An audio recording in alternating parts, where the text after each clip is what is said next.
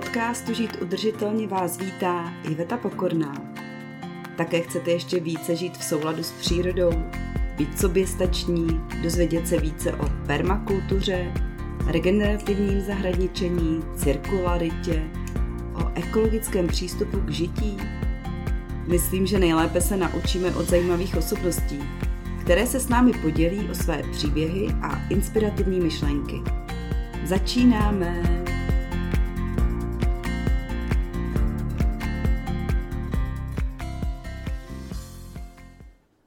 Srdečně vítám v našem podcastu Žít udržitelně Katku Špačkovou, která je permakulturní lektorka. Je autorkou krásného webu Permakulturní oáza. A Katko, řekněte, co ještě byste řekla, jaké funkce máte? Dobrý večer, děkuji za pozvání. No, já jsem moc ráda, že jsem tady a že si můžeme dneska povídat o regenerativním zahradničení. A o tom, co všechno dělám, asi toho je hodně. Já se teda považuji víc duchem za umělce, protože původně jsem vlastně dělala uměleckou školu a k permakultuře a zahradničení tak jsem se dostala tak trošku oklikou, vlastně přes vlastní zahradu a náš projekt. A těch funkcí mám teďka momentálně docela hodně, nejenom, že spravujeme ten web, ale připravujeme spoustu dalších projektů, hlavně teda online projektů, takže vedeme klub regenerativního zahradničení, nějaký online kurzy a připravujeme i potom tištěný materiály časem. Mm-hmm. Tak to zní velice zajímavě. Ještě teda se zabývám návrhem zahrad, takže občas, když mi zbyde čas, tak něco ještě kreslím. A nebo konzultu zahrady třeba u lidí přímo na pozemku nebo i online. Takže to je zatím taková velká škála všech věcí, ale to všechno zahrnuje i to, že dělám asistentku a doma všechno, co je potřeba, takže toho je docela hodně. Takže se rozhodně nenudíte. No, určitě ne. A mně se moc líbilo, vy máte na webu napsáno věříme v udržitelnější budoucnost.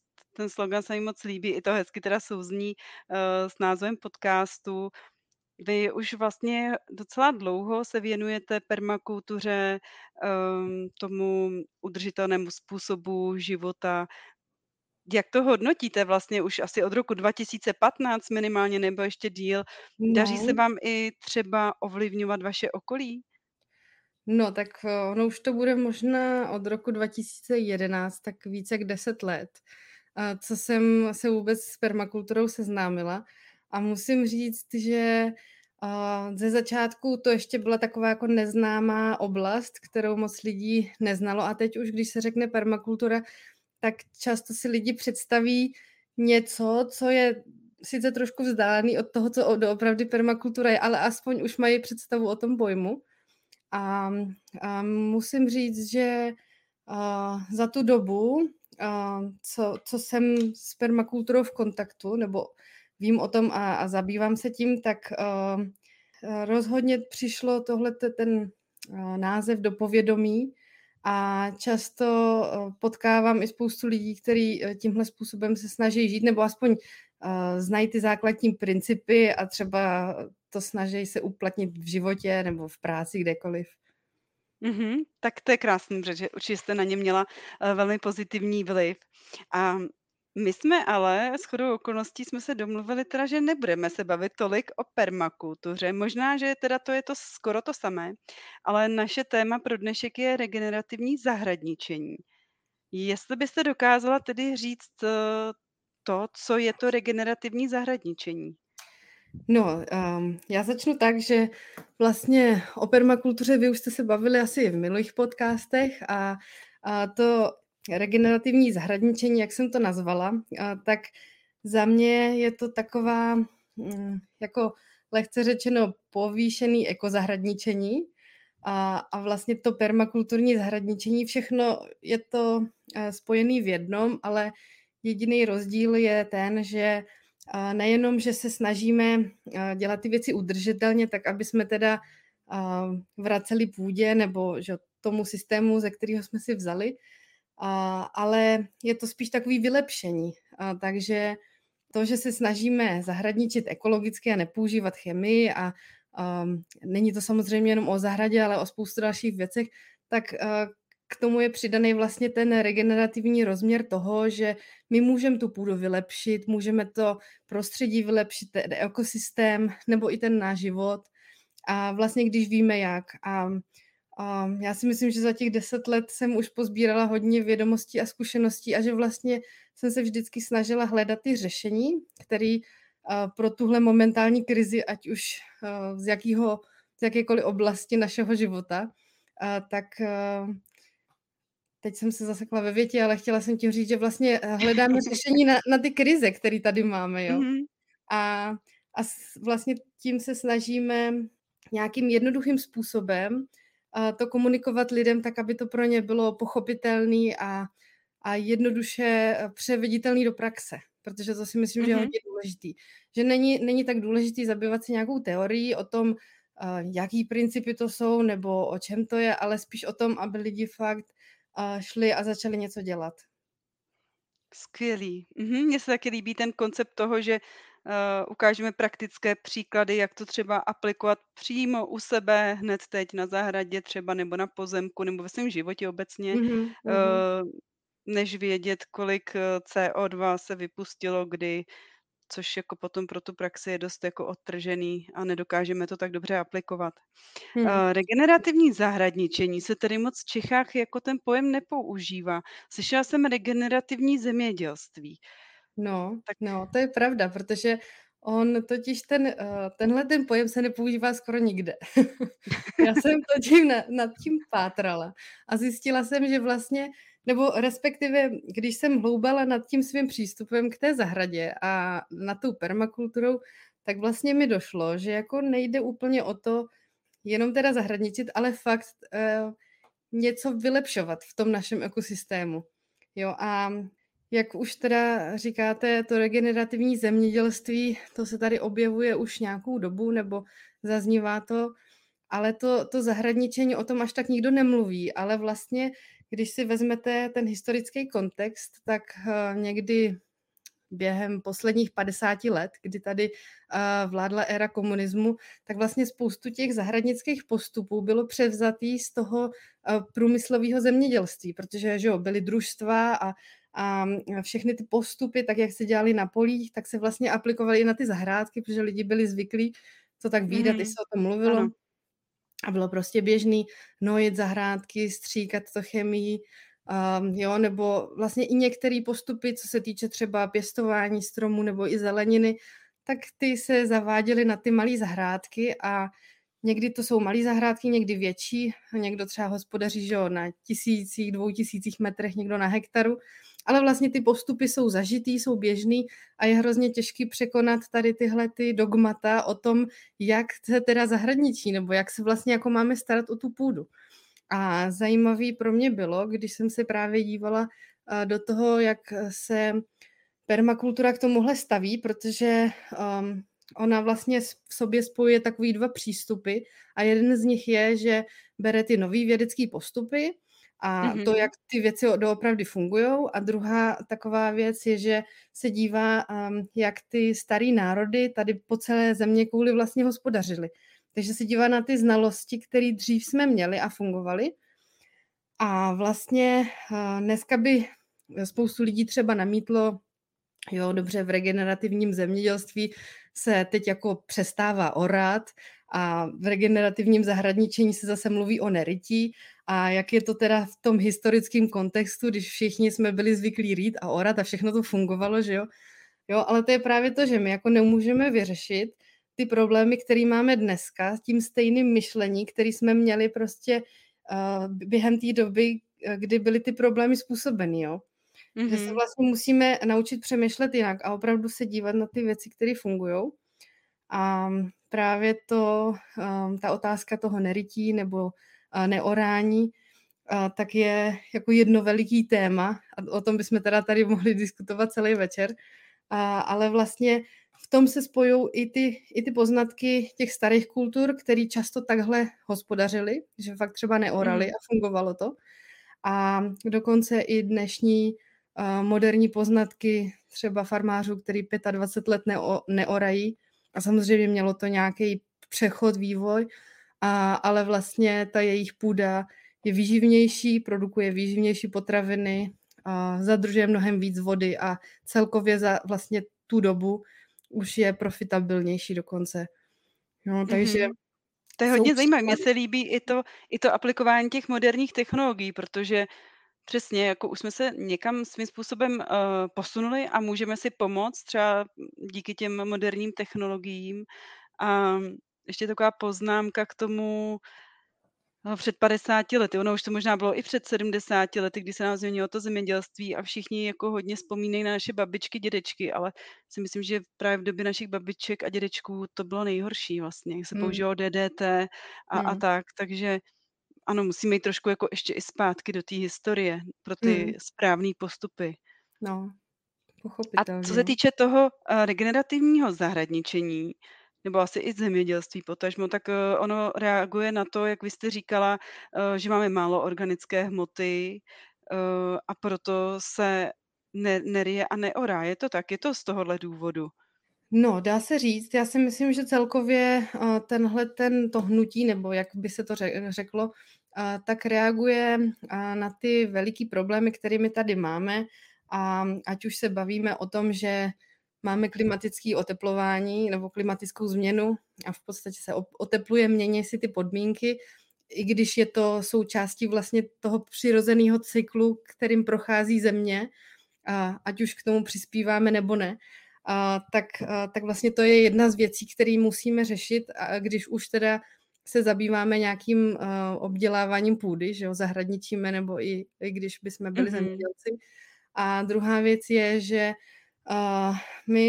většina z nás dneska, když přijde k půdě a opravdu tam s ní něco chce začít dělat, ať už je to na tom poli nebo na zahradě, tak většinou ta půda je zničená. A na těch zahradách to ještě není takovej problém, ale jako bývá to taky, protože, jak jste říkala, prostě té organické hmoty je v půdě celkově míň, protože jsme začali jenom postřikovat a hnojit, ale vlastně už málo kdo opravdu dbal na to, aby tu půdu zase vylepšil a o to, co tam z té půdy vzal jeden rok, aby to tam zase na podzim vrátil.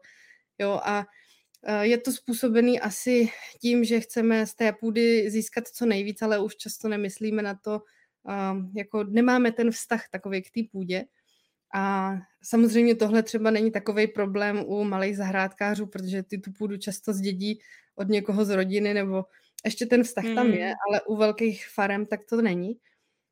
Ale vlastně ty postupy, kterými můžeme obnovit i ty pole, i ty zahrádky, tak jsou dost podobný.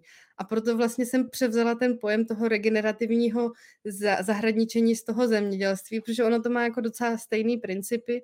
A samozřejmě, když to trošku modifikujeme, tak na těch malých zahrádkách můžeme ten pozemek obrovsky vylepšit i za 2-3 sezóny a ta práce je docela rychlá a je to vidět. A je to vidět hlavně na té kvalitě těch potravin a opravdu jsou fakt chutnější, jsou šťavnatější, obsahují víc vody a vlastně i celý to, ta práce na té zahradě tak je mnohem, řekla bych, míň náročná, protože vlastně nemusíme dělat některé věci, které jsme byli zvyklí. Jakože nemusíme třeba až tolik rýt každou zimu, že jo? Nebo každý podzim, nebo nemusíme tolik plít, když budeme používat jako vrchní vrstvu toho, na ten záhon vlastně můžeme dát vrchní vrstvu kompostového mulče, které je jakoby horký kompost, to je, takže z něho nebudou tolik klíčit ty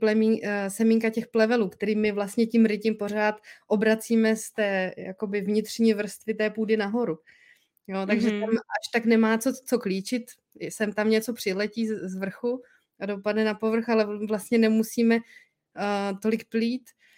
Dokonce, když máme opravdu dost té organické hmoty nebo toho kompostu, tak nemusíme ani tolik zalívat, protože ta půda je jakoby, má na sobě tu vrstvu té kůže, kterou my jsme jakoby odebrali, že jo? Nebo když mulčujeme. Jo, takže má to spoustu výhod, no. A co se týče toho nerytí, toho povrchu, Jak se na to třeba dívali vaši sousedi, když jste začali vlastně aplikovat ve své zahradě artičok, tyhle nové, staronové metody zahradničení? No, já myslím, že u nás, nebo jednou velkou výhodou je, že sousedi moc zahradníci nejsou.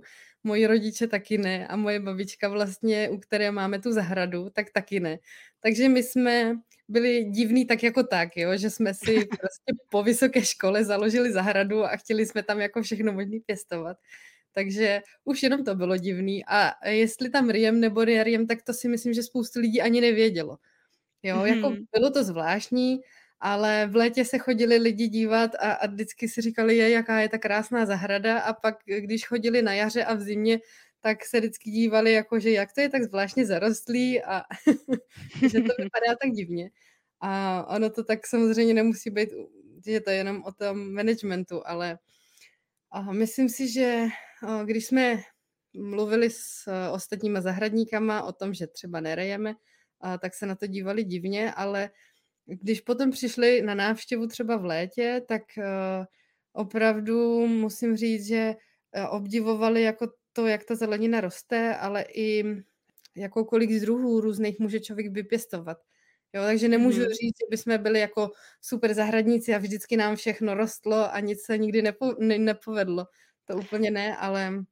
Tak to je jeden z principů permakultury, že chybama se člověk učí, je to tak, určitě, tak jako přeneseně řečeno, úplně to necituju správně asi. No. Co se týká toho krytí povrchu, protože to je jako druhý jako důležitý, kromě toho nerytí, tak vlastně i permakultura říká, že ten povrch nikdy nemá být holý. A už jste to zmiňovala, že používáte na mulčování třeba trávu, co ještě dalšího se dá použít, nebo s čím máte dobrou zkušenost? Jo, co se týče mulčování, tak nebo takový základní pravidlo je, že se má mulčovat podobný podobným. A úplně co vychází nejlíp, tak nejlíp vychází, když se na záhony, kde se pěstuje zelenina, tak když se dává kompost. Protože vlastně to je z větší části rozložená hmota zelená, taková ta bylina prostě z těch bylin.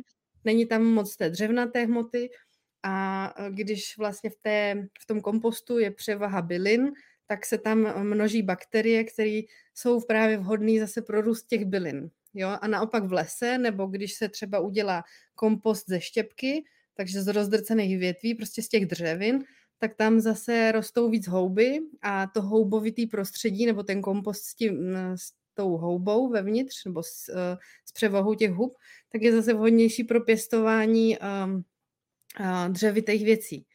Takže keřů, stromů. A když teda tohle ten princip vezmeme, tak jak to v přírodě funguje dobře, tak to vezmeme na tu zahrádku, tak nejlepší je na ty záhony dávat vrstvu kompostu, vždycky každý podzim, třeba 50 cm, nebo kolik ho máme, a tím se ta půda vyživí a vlastně se zakraje. A když používáme teda tu dřevitou štěpku, která může být rozložená, tak to je ideální mulč zase pro ty keře a pro stromy. Když třeba děláme tu výsadbu mladou a třeba ty stromy teprve zapěstováváme. Můžu mít úplně jako praktický dotaz, který mě napadl. Já mám hodně levandulí, tak levandule to je trvalka. Tak tam byste dávala to bylinkový kompost? A nebo tam, štěpku teda. No. A teda, když už mluvím o štěpce, tak já to musím zpřesnit, protože spoustu lidí si představí štěpku jako takovou tu borku, tu kůru mulčovací. No, a to právě ne, protože my potřebujeme štěpku. Když si představíte jakoukoliv větev, prostě dřevo s kusem listí, s trochou listí, tak to, když se rozštěpkuje, tak přesně v tom poměru my potřebujeme to zelený a to hnědý, takže ty větve s těma listím, s tím listím, a to, když se rozštěpkuje a nechá se to takhle na hromádce zkompostovat, tak zhruba za půl roku je to úplně ideální substrát právě pro tady ty keře a stromky, nebo i pro ty dřevitý bylinky, můžeme to dávat klidně k rozmarínu, k těm všem středomořským bylinkám, nebo i je to dobrý pro kytky. Dobře. Do trvalkových záhonů. No. Dobře, tak to jsem ráda, že vím. No, a dokonce tady ta štěpka, to je super materiál, protože když je fakt zkompostovaná a není syrová, protože ta syrová může odebírat dusík z půdy tím, že se rozkládá, tak potřebuje vlastně ten dusík, a když tam nemáme dost té zelené hmoty, třeba toho listí, a štěpkujeme větve, které jsou suchý, tak je dobrý k tomu třeba přihodit trávu anebo nějaký zdroj dusíku, třeba trošku hnoje nebo něčeho, aby se to jako dobře zkompostovalo. A tenhle ten substrát, nebo když bych vzala jenom tu štěpku, tu zelenohnědou, tak dokonce jeden zahradník v Americe s tím dělal takový experiment, že měl takovej okrasný záhon a tam mulčoval jenom tou štěpkou a vždycky každý podzim tak tam trošku přihodil, a on tam pěstoval vedle sebe borůvky kyselomilný, takový ty, že jo, americký borůvky. Ty kanadský nebo americký. No. Mm-hmm. A vedle toho měl zasazený levandule. A pak tam měl taky hortenzii vedle toho. A tam bylo krásně vidět, že ta hortenzie má vlastně modro-růžový květy, a ta ona mívá jenom, když má to pH přesně 7. Jo, a vlastně kyselonamilná, ta kanadská borůvka, ta má ráda kyselý pH, a zase levandule, ta má ráda zásaditý pH, že jo, protože se pěstuje běžně ve Středomoří. Takže je vidět, a tady ta hortenzie tak kvete podle toho, ta barva květů je prostě podle zásaditosti pH, že jo. Takže tam bylo fakt vidět, a oni si dokonce nechávali dělat vzorky půdy a zjistili, že vážně, jako když vzali testy toho pH, tak zjistili, že tady ta kompostová štěpka, nebo ta štěpka zkompostovaná, dělá 7 pH 7, což je úplně přesně ten střed. Takže fakt je vidět, že ta harmonie, kterou my na těch záhoncích potřebujeme, aby všechno dobře rostlo, tak uděláme úplně jednoduše tím, že tam prostě budeme vrstvit, stejně jak vrství vlastně ta příroda. Jo, protože tam taky nikdo nereje. Sem tam spadne větev a rozloží se, jasně. A to je přesně ono. My jenom urychlujeme tu sukcesi, vlastně přidáváme tam ten materiál tak stejně, jak by to ta příroda dělala. Kdyby tam rostly stromy, tak prostě z toho padá listí, že jo? A rozkládá se to tam ve vrstvě. A to stejný i na těch záhonech. Když by tam byla tráva, tak ta tráva zase z vrchní části odehnije a navrství se na to a zase tam vyroste nová. Takže my jenom zrychlujeme ten proces, a vlastně tím, že chceme výnos, že jo, nějaké té zeleniny, tak si tam potom zasadíme to, co chceme my. A vy jste zmínila, Katko, listí. Dá se to listí tedy nahradit tím ta zelenohnědá štěpka? Určitě jo. Už je listí. Někdo ho má hodně, odváží ho z pozemku pryč. Proč by ho neměl odvážet? Jo, to je to, že právě když začnete s tímhletím typem zahradničení, tak zjistíte, že materiálu máte hrozně málo. A že potřebujete prostě dovážet. Buď od sousedů, nebo z kompostárny, nebo různě prostě kde seženete. A nejlepší je teda fakt všechno zkompostovat, protože když máte svůj vlastní kompost, tak to je takový to zahradnický pomyslný zlato, a který prostě nenahradíte ničím. A pokud teda chcete fakt přestat rýt, tak je potřeba toho kompostu mít hodně, abyste ho mohli doplňovat vždycky na podzim na ty záhony. Takže to je taková jediná práce, kromě toho zahradničení, kromě toho, když teda přestanete rýt. Taková jako větší práce, dovoz toho materiálu. Ale musím říct, že za nějakou dobu tak ono se to ustálí. My jsme odpozorovali, že ta půda, ona je docela hladová ze začátku a sežere úplně všechno, takže tam dáte hromadu štěpky ke každému stromku nebo ke keříku a ona za půl roku tam není. A zase ji tam dáte a furt doplňujete a vlastně to tak půda hezky pohltí, že jako kdybyste tam nic předtím nedali, Takže ze začátku, ale potom postupně si toho bere míň a míň. A nechci říct, že jako tam ta štěpka někdy zůstane nerozložená, to ne, ono to má jako taky svůj proces, protože ji tam nepotřebujete pořád, aspoň hlavně na tom začátku, než se ty rostliny zarostou, ale je vidět, že i ta půda, kde si myslíte třeba, že by byla výživná a je to docela fajn, vypadá to tam hezky, takže jako taky docela žere. Já jsem sama se nezamýšlela nad tím, kde vlastně já budu schánět tu štěpku z těch listnatých stromů. Ono to není jako jen tak, aby někdo měl asi tu správnou štěpkovačku. Tak to budu muset ještě teda prozkoumat, to nevím.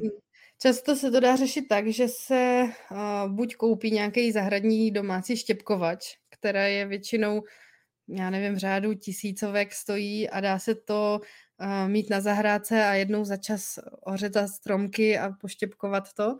A nebo se dá půjčit, když se dělá třeba nějaká větší akce, když má někdo větší pozemek, tak se dá vypůjčit štěpkovačka za auto, taková ta, kterou používají běžně arboristi.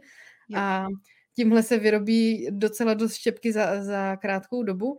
No a nebo se to dá pak vyřešit i tím, že se prostě zajede na ten nějaký místní kompostovací, že do té kompostárny. A tam často mývají právě kompost, kde dost štěpkujou třeba stromy, prořezy nebo vánoční stromky. A je fakt, že je potřeba trošku podívat se na tu kvalitu a zkontrolovat si to, jestli fakt to je použitelné jako pro zahradu. No, kolikrát ne. Kolikrát tam najdete zapalovače, igelity a všechno možný. Musí opravdu člověk mít spolehlivý zdroj. No. A nebo se domluvit třeba s nějakým arboristickým buď firmou nebo s nějakým spolkem, nebo někým, kdo prostě má přístup tady k té štěpce, protože často se válí štěpka okolo silnic, že jo, někde. To je pravda, ano. Takže buď se dá takhle jako najít, anebo se fakt s někým domluvit a dá se nechat si třeba přivízt. A nebo se dá i nechat přivízt si hromadu kompostu, když člověk prostě nemá čas, tak na tu zahradu. Ale jako ideálně, když to má někde člověk poblíž, nebo si může třeba se sousedama průběžně vyměňovat. A zeptám se vás, Katko, na zelené hnojení.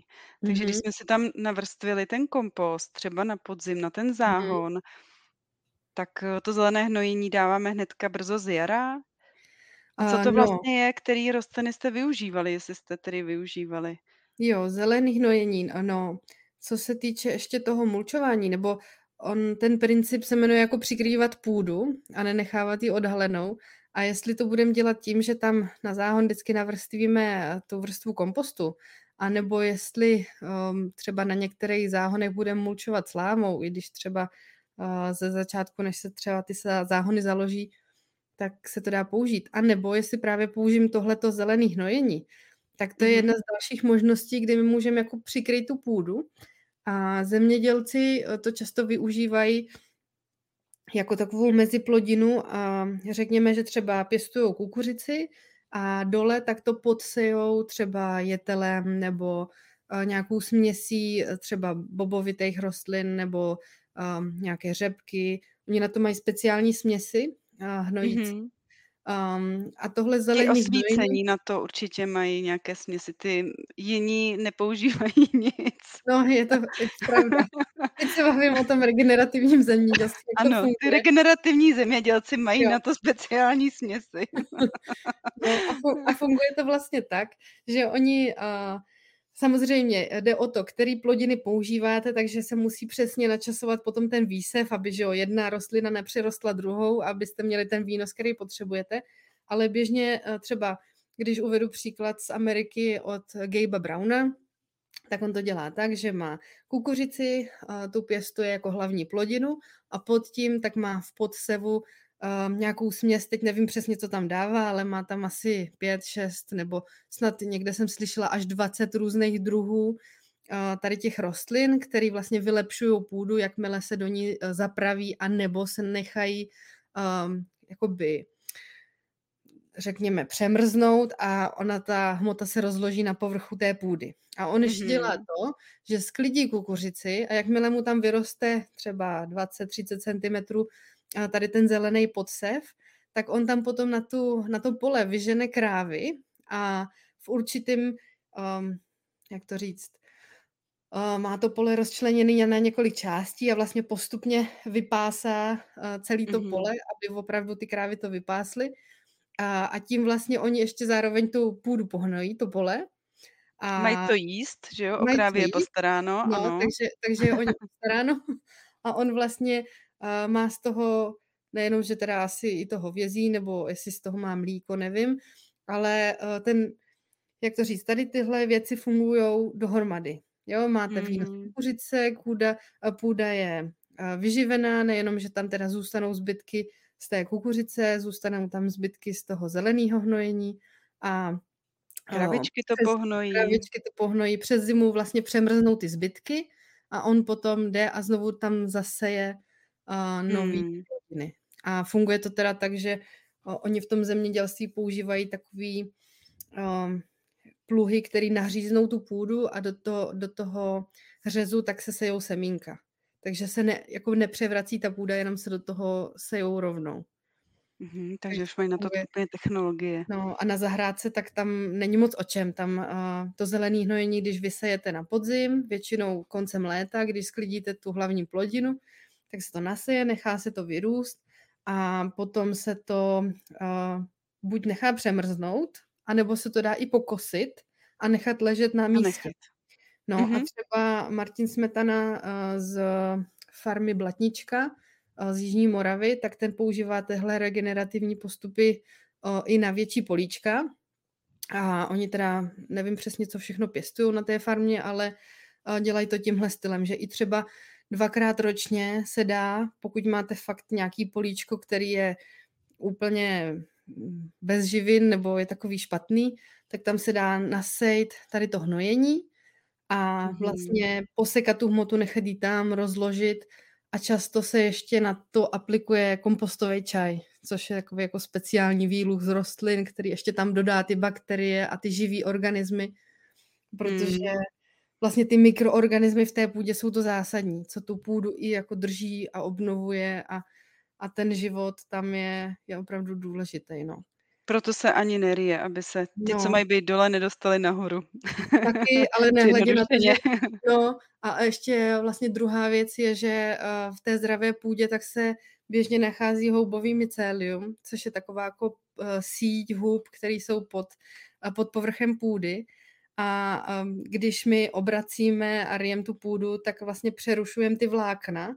A ty vlákna, to je, si můžeme představit něco jako internet nebo takovou jako pavučinu pod zemí a to může spojovat na jako kilometry daleko rostliny mezi sebou, takže když tamhle kousek dál na mezi rostou obrovský stromy nebo nějaký keře, tak to může být spojený s tím záhonem nebo s těma rostlinama na té naší zahradě, pokud my to mycelium přerušovat nebudeme. A oni si ty rostliny mezi sebou předávají na tu dálku, nebo to dělají ty houby s těma rostlinama, tak si předávají vodu a živiny. Takže my jim vlastně jako zbytečně rušíme tady tu síť, která jako pro ně je docela důležitá. Jo? Takže my vlastně, když si to uvědomíme, tak my ty rostliny nemusíme vůbec oslabovat, ale naopak tím, že jako nebudeme zasahovat až tak moc, tak je můžeme naopak jako jim udělat takové prostředí, aby rostly jako líp, aby byly spíš silnější než slabší.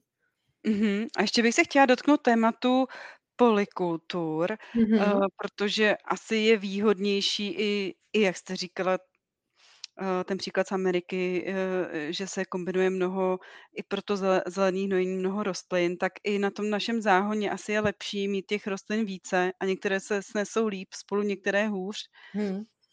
No, jedna věc je, že když pěstujeme něco ve větším a jsme zemědělci nebo máme nějakou malou farmu, která potřebuje intenzivně pěstovat, třeba aby jsme něco prodávali, tak tam je vhodný ty věci držet jednoduše. A teď nechci říct jako monokultury, ale nepřekombinovat ty věci tak, že bychom na jednom záhoně měli 10 různých rostlin. A to hůř se to pak sklízí, že jo? Většinou potřebujete to mechanizovat, že je to větší. Takže tam se spíš řeší to, že se třeba pěstuje po nějakých blocích a ty rostliny, které jsou vedle sebe v těch blocích, tak na to se dbá třeba, nebo co měli jako předplodinu nebo následnou plodinu, tak tohle se spíš hlídá, ale v tom zahradničení na svém vlastním pozemku klidně můžem, ale já vlastně bych ještě chtěla uvést to, že v případě, že my máme tu zdravou půdu a řešíme to tak, že fakt o tu půdu se dobře staráme, jak jsem říkala, třeba tam dáváme tu štěpku anebo kompost, tak tam v podstatě můžeme pěstovat i několik let za sebou jednu plodinu, zhruba 3-4 roky můžeme pěstovat třeba na jednom místě kukuřici a až po nějaké době se teda začne opravdu nějaký ty mikroživiny z té půdy, jak to říct... že začnou trošku chybět a potom teprve je fajn to změnit. Ale tím chci říct, že tak jak spoustu lidí řeší to, jestli můžou pěstovat rajčata 2 roky za sebou anebo rajčata s bramborama, jo, takže nemusí to být tak striktní, jo, hlavně pokud teda se dobře staráme o tu půdu. Protože především se to řeší kvůli škůdcům a chorobám, které můžou v té půdě zůstat. Jo, ale samozřejmě najdeme spoustu informací o tom. Máme třeba na stránkách tabulky, kde vlastně najdete, co k čemu se hodí, co vedle čeho pěstovat, nebo jakou předplodinu. Je to jako docela zajímavý, když potom v lednu tvoříte nějaký osazovací plány záhonku a nad vším tím laborujete, co kde jste měli. Takže... To je docela věda a člověk si musí vést teda záznamy, aby vůbec udržel myšlenku takzvaně. Jo, ty záznamy jsou fajn. Já se vás ještě, Katko, zeptám, protože já jsem si udělala instantní záhony podle vás. Co si teda potom na ně mám vysadit? Jo. V prvním roce? Jo, my to máme tak, nebo teď momentálně, když byste chtěli rychle založit záhon, tak já doporučuji takový 2 možnosti. Jedna je, když máte jako kompost, nebo když ho chcete, když víte, odkud ho získáte, tak to jsou kompostové záhony a druhá taková možnost je založit si takový instantní vrstvený záhony, kde vlastně nemáte kompost, ale máte jakoukoliv organickou hmotu. No a dělá se to tak, že vždycky posečete trávu, a na tu trávu rozložíte karton a na ty kartony se potom buď vrství teda třeba hnůj, seno, tráva nebo nějaký kompost, odpad z kuchyně a nahoru se třeba dá sláma nebo zase jako velká vrstva kompostu, tak to jsou ty vrstvený záhony a pak je kompostový záhon, kdy dáte na ten karton jenom vrstvu kompostu vysokou. A takhle můžete jako jednoduše založit záhony bez rytí. To jsme udělali my, myslím tu druhou variantu. No. A často teda se lidem nelíbí ten karton, protože mají pocit, že to je něco jedovatýho, ale on to je fakt jenom celulóza, škrobový lepidlo, takže úplně o nic nejde, žíželi se s tím poradí, ale jde to i bez kartonu. No ale když máte takhle připravený ty záhony, tak do toho kompostového, kde máte ten karton a kompost, tak tam se dá v podstatě sázet sazeníčky a sejt větší semínka téměř čehokoliv. Už ten první rok, asi bych tam teda nepěstovala kořenovku, ale jinak si myslím, že se dá ledacos. A do toho záhonu, který je vrstvený, tak tam je dobrý dát první rok nějaký větší sazeničky rostlinek, jako jsou třeba cukety, dýně. Asi by se tam dali i košťáloviny, nevím, teda záleží, jak moc je ten záhon vyživený, ale určitě tady tyhle ty sazeničkové... Rajčata můžou být, nebo nemůžou být? Jo, taky.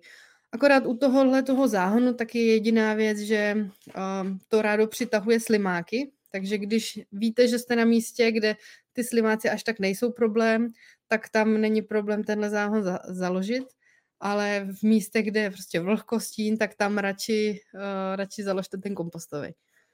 No, jo, my máme hodně slimáky, takže máme to teda dobře. No a oni se tyhle ty záhony potom rozloží, takže druhý rok a třetí rok už je možný normálně do nich sejt semínka, stačí třeba zase odhrnout na jaře tu vrchní vrstvu toho mulče, že ono se to rozkládá všechno, takže tam zbyde pár stébl té slámy vrchní a do toho už se dá zase sejt, anebo se to dá zase znova zamulčovat, anebo z toho udělat ten kompostový záhon, takže jakoby za 2-3 roky máte... jako čistý záhon, který byste ani nepoznali, že se zakládal tak nebo tak. Vypadá to jako... Tak to jako se těším. Záhon. Každopádně bych chtěla zmínit, že právě návod i na ten instantní záhon máte na své webové stránce na permakulturnioaza.cz. ve formě PDF, jestli to říkám dobře, teď vám pošlu do řemesla. No, dá se to tam stáhnout, jsou k tomu i nějaký doprovodný maily, takže si člověk může i vlastně pročíst v klidu ten návod, každý den přijde nějaký mail, takže tam je spoustu dalších podrobných informací. Mm-hmm. Na co nás, Katko, ještě pozvete v rámci svých aktivit? No, tak já bych určitě vám doporučila mrknout na ty naše stránky, protože většinou k nám chodí lidi, kteří buď zakládají nové zahrady, anebo třeba získali nějakou zahradu a chtějí si ji trošku vylepšit. A teď, ať už se jedná o návrh té zahrady, tak já trošku jako lidi motivuji k tomu, aby to zvládli sami a aby se o to pokusili sami. A že vlastně nepotřebuju žádnýho designéra, ani žádnýho návrháře, architekta, ale že si dokážou s tím prostorem poradit sami podle toho, jak oni opravdu jako chtějí, co tam chtějí mít, jak se tam chtějí cítit. A skvělý, když se vezme v potaz vlastně přání celé té rodiny nebo všech těch lidí, kteří na tom místě žijou a spolu tvoří tu zahradu nebo to místo jejich pro ten život. A právě na to mám na svých stránkách taky spoustu návodů, je tam celý kurz na to. A nebo pak ke mně chodí lidi, kteří chtějí právě pěstovat trošku jinak, ať už teda jako regenerativně nebo permakulturně, nebo jak to nazvem, ve výsledku je to jedno, prostě pěstovat zeleninu. A tak těch návodů, tak tam najdou taky i vlastně, tam je kurz Pěstuj v permakulturní zahradě, nebo minikurs kombinování rostlin, různé tabulky. No a teďka jsme spustili od minulého roku už vlastně klub regenerativního zahradničení a tak tam sepisujeme návody na pěstování veškeré zeleniny, tak ta už tam je skoro všechno, je tam asi různých 150 druhů zeleniny snad asi a budeme k tomu ještě přidávat keře, stromy, houby a máme tam spoustu videolekcí a článků nebo rozhovorů a vlastně je to takový celoroční kurz jako průvodce zahradou, kde se snažíme těm lidem pomoct jako v každém tom měsíci, aby dokázali se zorientovat v tom, co vůbec v té zahradě mají udělat, protože často je to jako zahlcující, když nováček přijde. Je to rozhodně zahlcující. A teď jako co mám dělat. Takže my tam máme Takže tam máme takový vychtávky, abyste na nic nezapomněli, nebo na to důležitý. A aby vlastně člověk mohl kdykoliv otevřít takovou jako knihovnu a podívat se, co zrovna má dělat, nebo co s těma rajčatama teda. A tak. Bezvadný. Katku, já vám moc krát děkuju. Myslím, že jsme to regenerativní zahradničení tak nějak trošku představili. Souhlasíte s tím? Jo, jste spokojená.